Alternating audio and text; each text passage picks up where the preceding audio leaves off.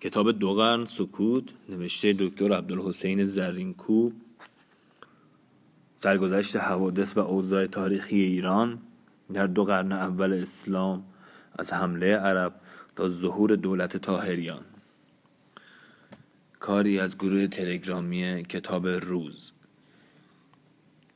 فرجام جنگ. باری. چهار ماه هر دو لشکر روبروی یکدیگر بودند و مذاکره و گفتگوی رسولان در بین بود. سرانجام رستم جنگ را آغاز کرد و دو لشکر به هم در افتادند. سه روز پیکاری سخت کردند و بسیار کس از دو جانب کشته شد. روز چهارم باد مخالف وزید و شن و خاک صحرا را به چشم ایرانیان فرو ریخت. رستم در این روز کشته شد. و مردهاش را در میدان جنگ یافتند. صد زخم بیش داشت.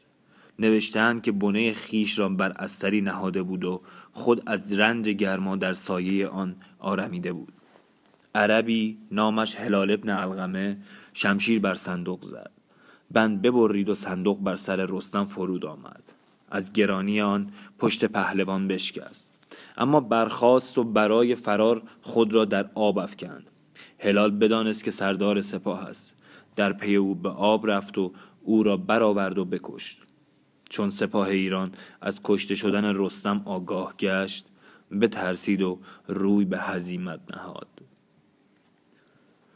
با این پیروزی که عرب را دست داد ایران یک باره شکسته شد.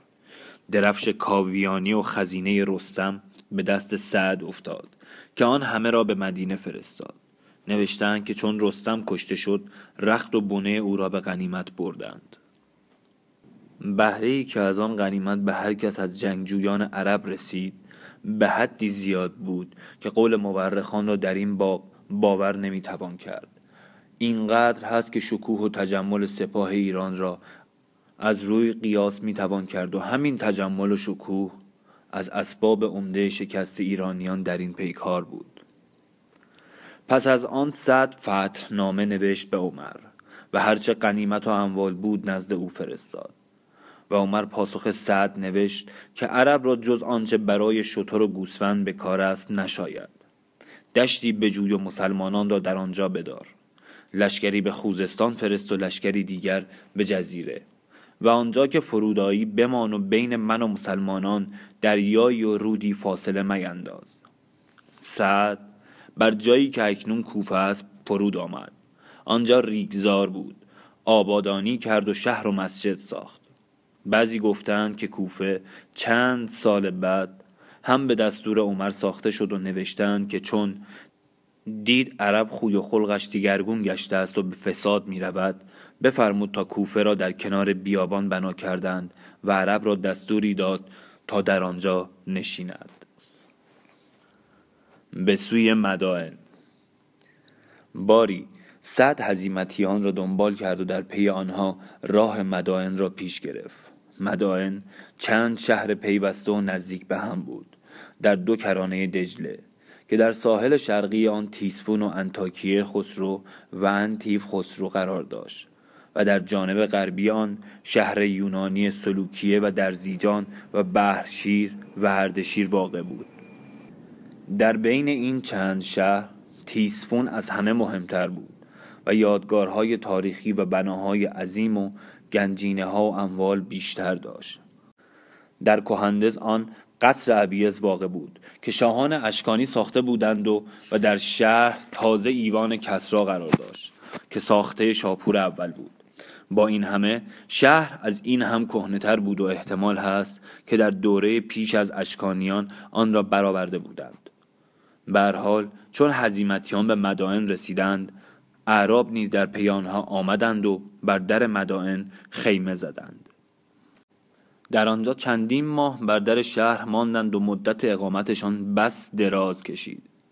چندان که دو بار خرمای تازه خوردند و دو بار گوسفندان و شتران قربانی کردند. چون اقامت آنها در آن حدود دراز کشید در مدائن قحطی افتاد و کار مردم به خوردن گوشت سگ و گربه رسید. دهقانان آمدند و آشتی خواستند و یزگرد در این هنگام به مدائن بود.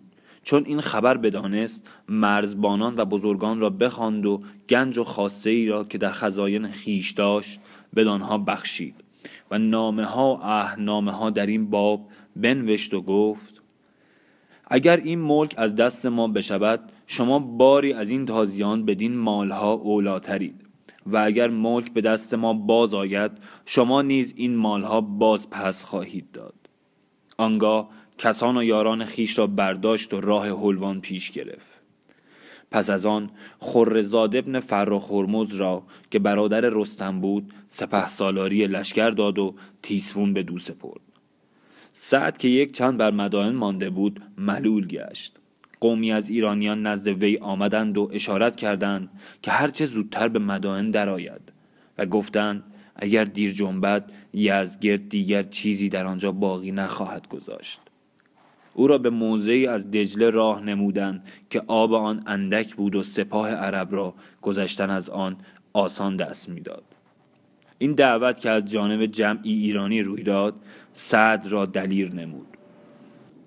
بسیج حمله کرد و یاران را گفت خود را به آب زنند و از دجله بگذرند. و خود نیز اسم براند و به آب زد و از آن گذار کرد. یاران در پی او همه در آب راندند و در حالی که آرام و بیپروا با یکدیگر سخن می‌گفتند از آن سوی برآمدند. از سپاه سعد که چنین بیمهابا به آب زدند نوشتند که فقط یک تن غرق شد. باقی بی هیچ آسیبی از آن برآمدند. نگهبانان مدائن چون تازیان را بر کنار دروازه های شهر دیدند بانگ برآوردند که دیوان آمدند دیوان آمدند. خورزاد با پاره ای از لشکر خیش از شهر برآمد و با مهاجمان جنگ در پیوست اما شکست خورد و به شهر پناه برد و عربان بر دروازه شهر فرود آمدند. خورزاد را بیش یارای مقاومت نماند. نیم شبی با لشکر خیش از دروازه شرقی بیرون آمد شهر را فرو گذاشت و راه جلولا پیش گرفت. فتح مدائن. تازیان به تیزفون در آمدند و قارت و کشتن پیش گرفتند. سعد در ورود به مدائن نماز فتح خواند. هشت رکعت و چون به کاخ سفید کسرا در آمد از قرآن کم ترکو من جنات و عیون خان.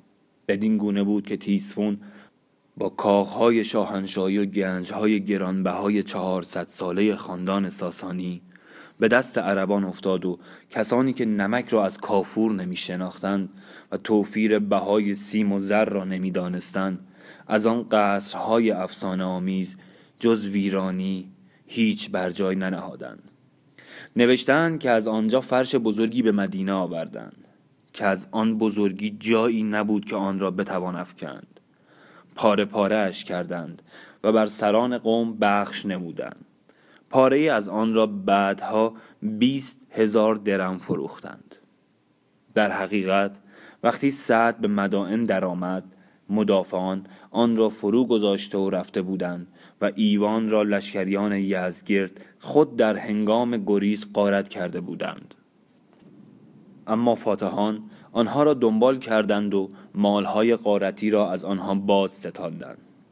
جز عدهای اندک از سپاهیان که پاسداری کاخها را مانده بودند دیگر در تیسفون کسی نبود.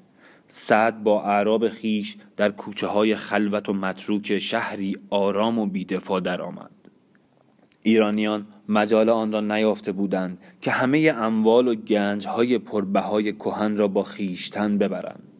مال و متا و ظرف و اسباب و زر و گوهر که در این میان باقی مانده بود بسیار بود. به یک روایت سه هزار هزار هزار درم در خزانه بود که نیم آن به جای مانده بود. از این رو گنج و خاصه بسیار به دست فاتحان افتاد.